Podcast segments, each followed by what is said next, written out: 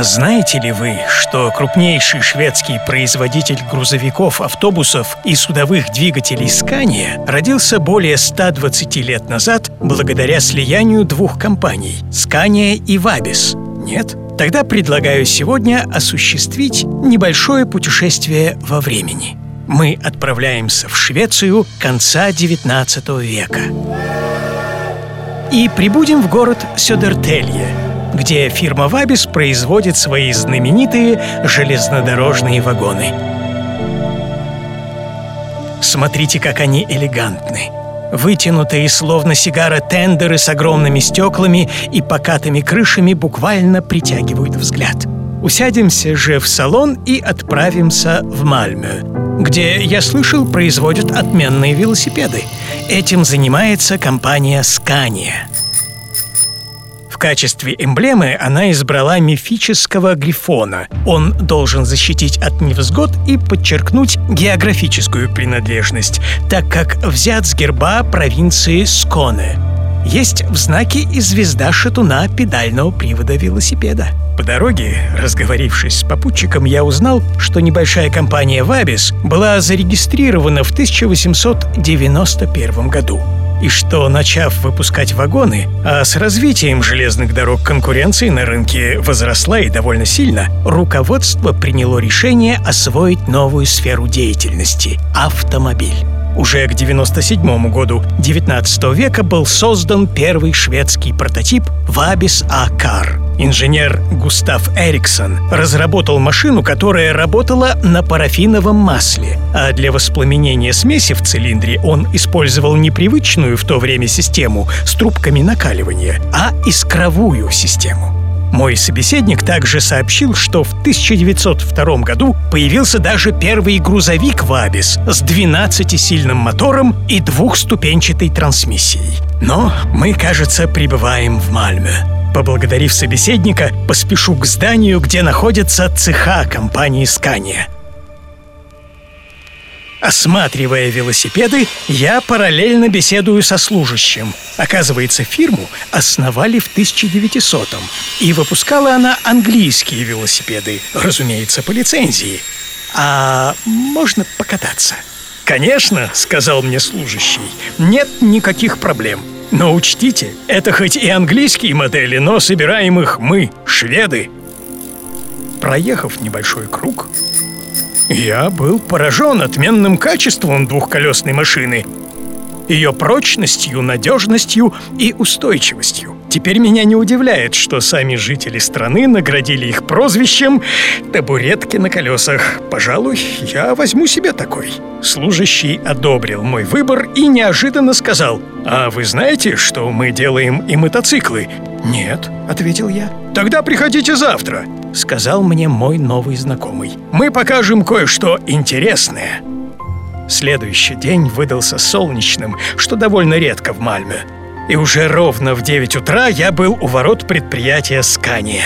Меня провели внутрь и, о чудо, позволили проехать на мотоцикле. Но главной новостью стала презентация машины, созданной Антоном Свенсоном и Рейнгольдом Торсином. Их подход к конструированию намного опередил свое время. Мотор они решили расположить под сиденьем водителя, то есть мы имеем дело с первым бескапотником. И тут я вспомнил своего собеседника по поезду, который рассказывал мне про Вабис.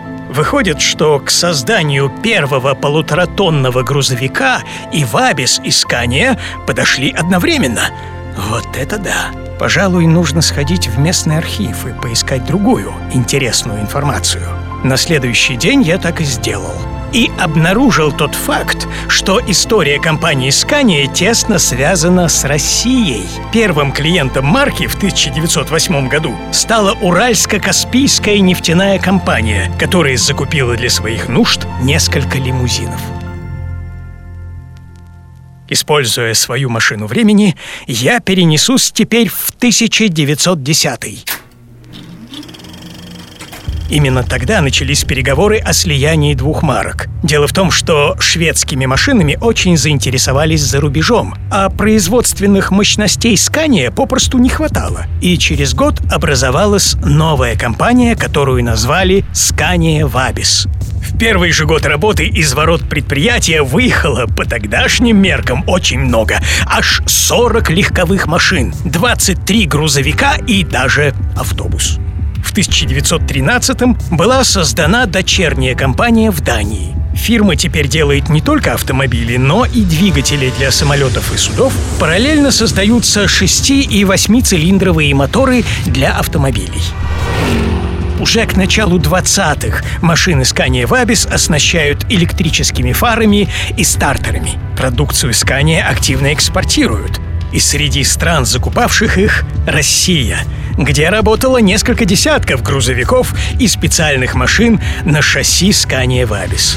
В столице даже была открыта первая ремонтная мастерская Scania Vabis, прообраз современных авторизованных центров – Банкиры Валенберги, видя огромную перспективу этого бизнеса, решают вложить в него собственные средства и полностью изменить структуру Scania Vabis, сделав основную ставку на грузовики и автобусы. Среди инноваций можно назвать карбюраторы собственного производства, приборные панели, отопители салонов и разработку более тяговитых и экономичных дизельных моторов. Кстати, все они использовали модульную конструкцию, что позволяло сократить номенклатуру запасных частей. Эта практика существует и по сей день. И автомобили марки могут решать практически любые задачи.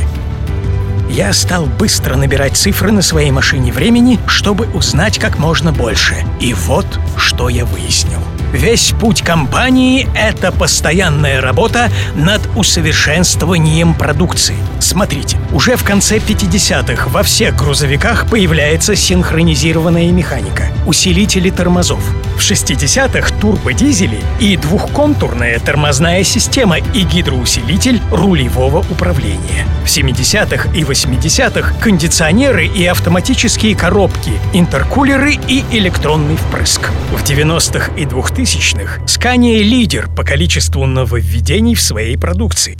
Если попытаться перечислить все инновации, то не хватит и часа. На этом я свое виртуальное путешествие во времени закончу. Ведь я понял одно. За более чем 120-летнюю историю компания проделала огромный путь. И сегодня Scania — это качество, надежность и долгосрочные партнерские отношения. Мир стремительно меняется, и Scania не стоит на месте. На каждом этапе развития клиенты ставят перед фирмой новые задачи, что постоянно движет компанию вперед, к новым вершинам примеру, столь острая проблема, как экология. Представители бренда понимают важность заботы об окружающей среде. Именно поэтому Scania сегодня одна из немногих компаний в России, кто поставляет технику, работающую на газомоторном топливе. И это не прототипы, а машины, которые уже несколько лет трудятся на благо своих клиентов. Подобная техника не только инновационна и экологична, она еще и очень экономична.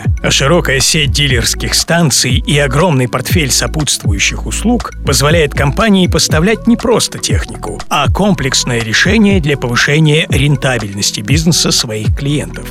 Как показывает история, компания Scania постоянно менялась, стремясь к совершенству. Единственное, что всегда оставалось и остается неизменным, это непревзойденное качество шведской техники Scania.